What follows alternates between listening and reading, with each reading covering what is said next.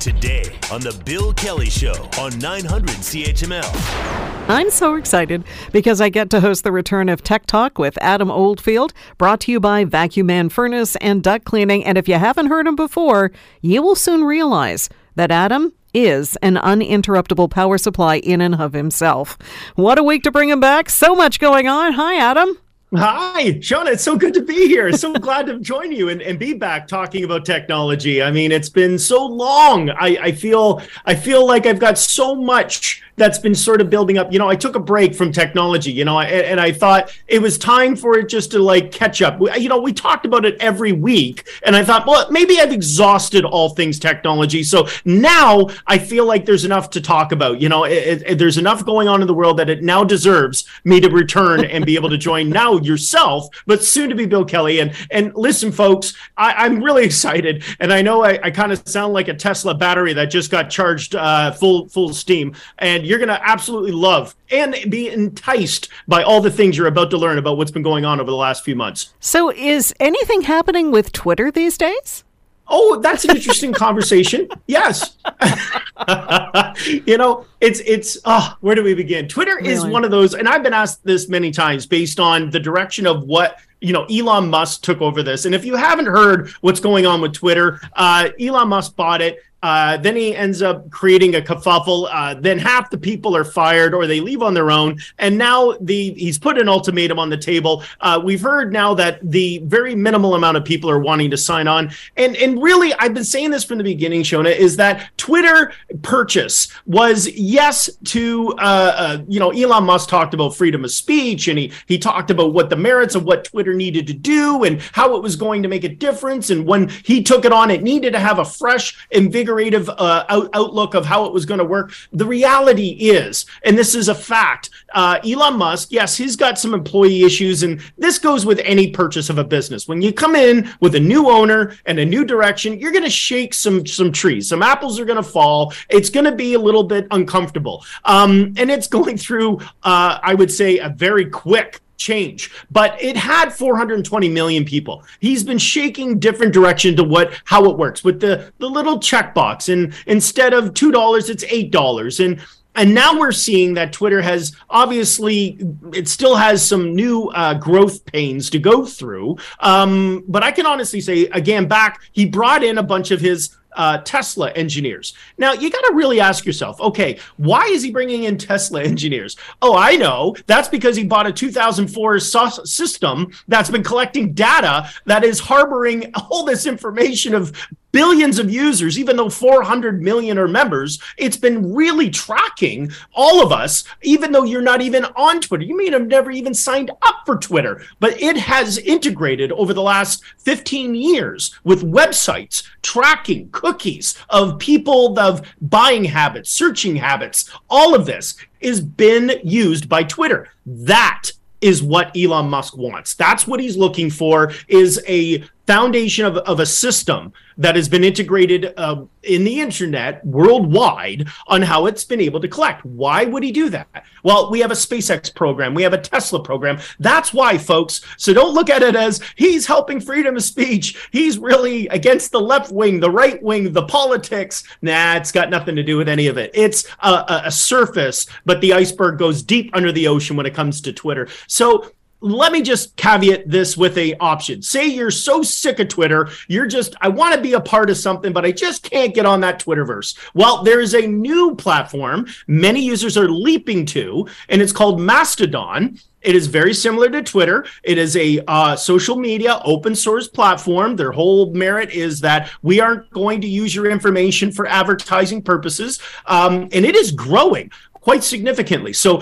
all you Twitter users, die hard, I can't live without tweeting, uh, you have an option, and it is called Mastodon, and many, many Twitter users are moving into that universe. Uh, so, you do have options other than Twitter. Um, and don't they call their messages toots? yeah, yeah, they call them toots. I mean, not gonna lie not gonna lie, kind of giggled at the old toot. Uh, but uh, and it's got also uh, again, it sounds it sounds like it's it's it's a lot like Twitter, but they're working on microservers. So when you sign up, you got to pick a country you want to be tooting on instead of tweeting on. And when you're in that country, you then are working in a in a environment of localized communication. So uh, I haven't been on. I don't think there's one set for Hamilton yet, but uh, I believe Canada's been set up. There's a Toronto, Vancouver, major cities, uh, but they set up these servers where someone's got to house the individuals that come on.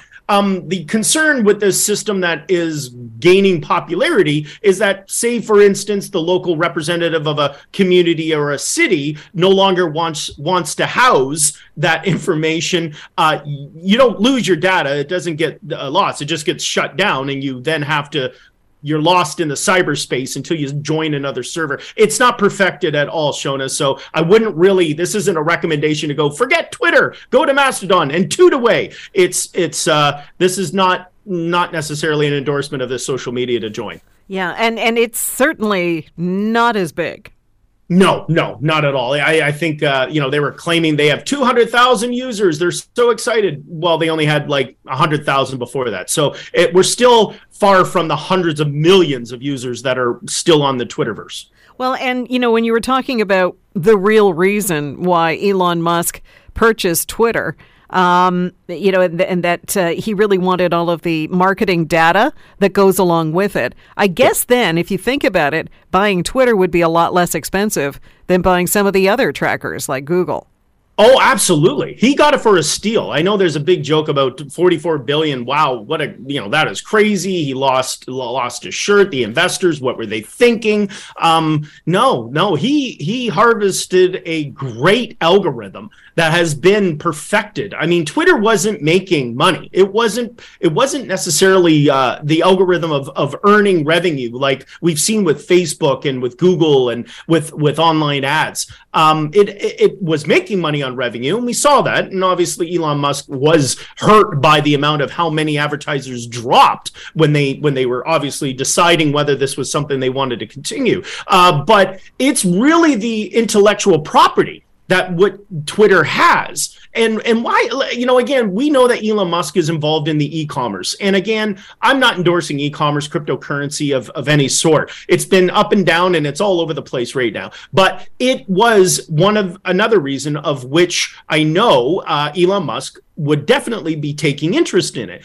Um, Elon Musk was the founder of PayPal. If anyone doesn't know what PayPal is, it is one of the first founding fathers of where we were integrating online payments. So uh, he has a lot of understanding of payment online when it comes to this. Number two, I know that the Tesla uh, vision of the company in the future is it's not a car company. It has always been an innovation technology company. And that means it needs data. It needs human thought uh, or information that it could integrate. So, uh, and again, I'll preface this with he could take a car with Twitter's information and be able to identify within the vehicle itself to be able to maximize human uh, actions. So, uh, for example, you get in your car that you're in your vehicle, the, your phone's tracking when you leave, your phone's tracking when you search for a pizza. You're and it's every Friday at this certain pizzeria. Uh, this information could be now incorporated within a Tesla. So you get your car,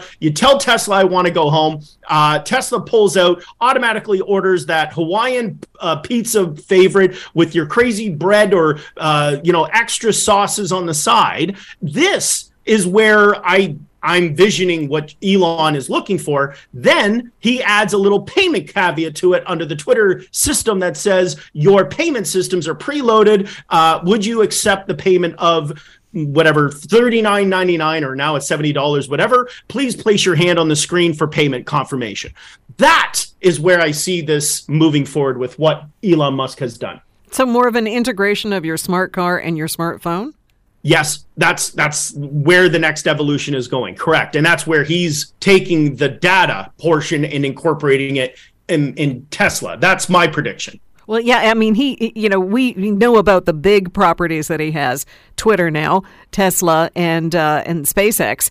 But he also has a number of other different ventures, one of which I thought was really, really fascinating. Um, moving on, as we said, Adam, I know one of the issues you wanted to get into was Samsung.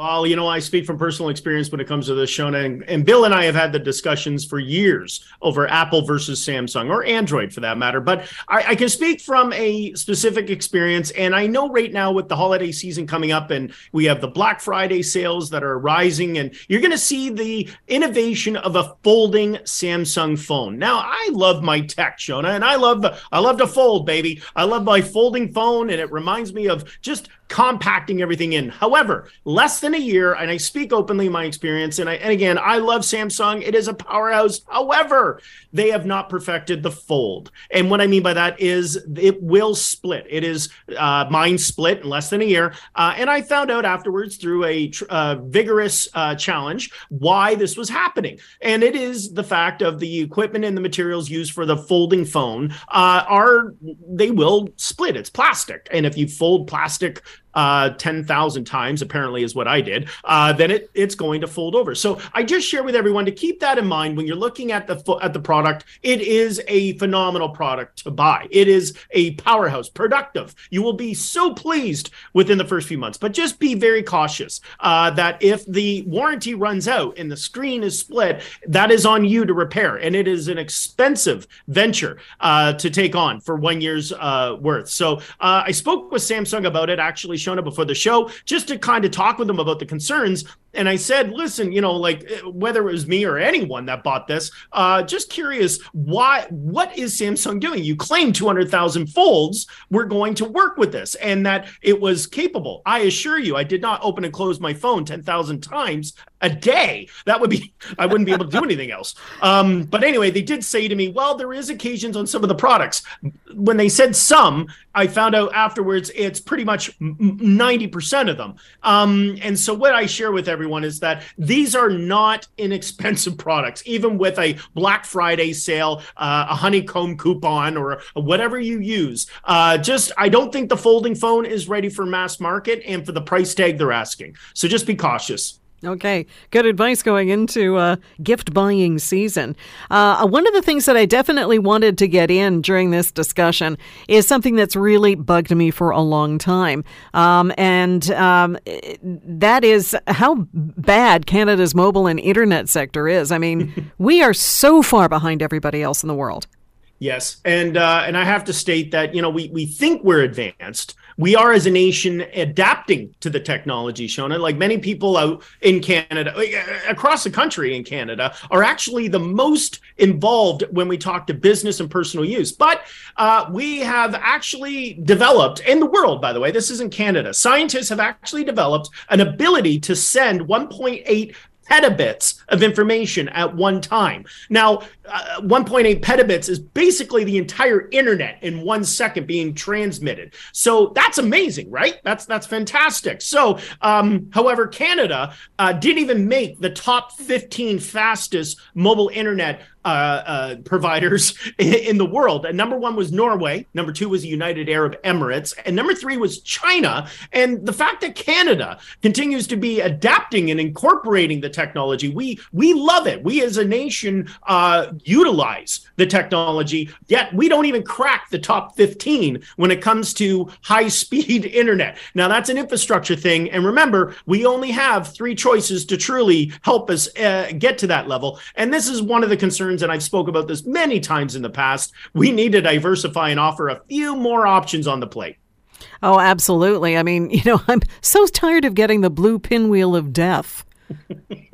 well, you, I mean, I, I, I, talk at the speed of petabits. And I mean, like, even I feel like I'm doing dial up half the time when I'm trying to send an email. I'm like, oh, come on, this needs to go through. Yes. Uh, you know, I'm, I'm, I'm an advocate for obviously getting into, we're still migrating. 5G is still rolling out. And we got a big country. So let's be fair, uh, to be fair across the, the nation. It's not a, it's not a low cost investment. However, uh, we've seen how they use it in other countries that they've integrated multiple different different uh, incorporated competitions, and they work with each other to be able to develop uh, an ability. I mean, we've seen that we thought we had four. Now the debate of whether they get bought up by uh, by Rogers is another question. But this is another limitation that I see Canada can roll can roll in. We could talk about being fast. But the only thing moving quickly is my lips when it comes talking about internet.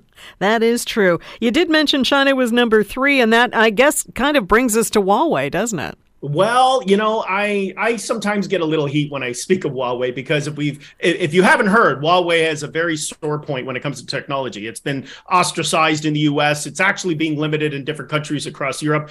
But I'm going to tell you, they still have some pretty amazing tech. Now they might be stealing it from others, but it's pretty advanced when they take it and make it better. One of the things they came up with is a smart vision glass. Now we've heard of virtual reality, and Apple, by the way, will be launching their new VR glasses in a couple uh, couple months, uh, which will be in a future uh, episode we'll talk about. But Huawei has these smart vision glasses. They don't run off their own battery. They plug into your smart device, your phone uh, or your computer, and what it does is it turns uh, your monitor into a full operational eyeglass uh, visual. So think of it as putting on a pair of glasses and eventually be turning your monitor into a unlimited size screen. Um, now, I haven't had the chance to obviously try these. I've only been able to research it and see what it's about, and other, otherwise, and I'm sure if I imported it, I'd have you know Canada Border Services wondering what I'm doing, uh, and I'm sure the Chinese Republic uh, would be wondering what I'm looking at on my screen. But it is a really cool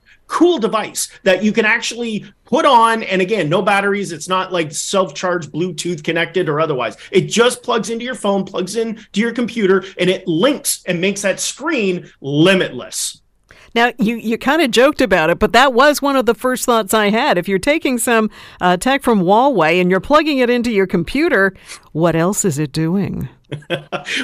well, one thing's for certain if you plug it into Twitter, Elon Musk is going to follow you. That's for sure.